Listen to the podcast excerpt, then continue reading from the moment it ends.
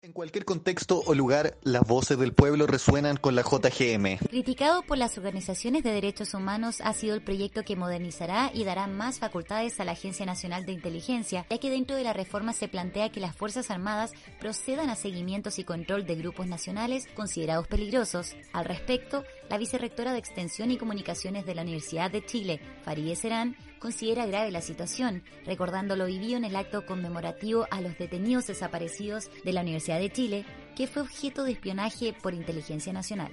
Ser calificados como blanco de interés es grave.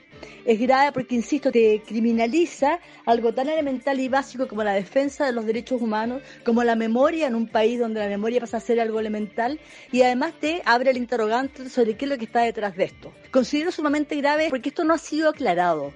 Nosotros nos creíamos y esto no ha sido clarificado. Por lo tanto, la reforma que hoy día se pretende hacer tiene que estar bajo la lupa no ciudadana porque efectivamente no sabemos qué es lo que está detrás y hay que puede conducir todo esto. Para escuchar la nota completa sobre este tema, búscanos en Spotify o en iVoox como Radio JGM.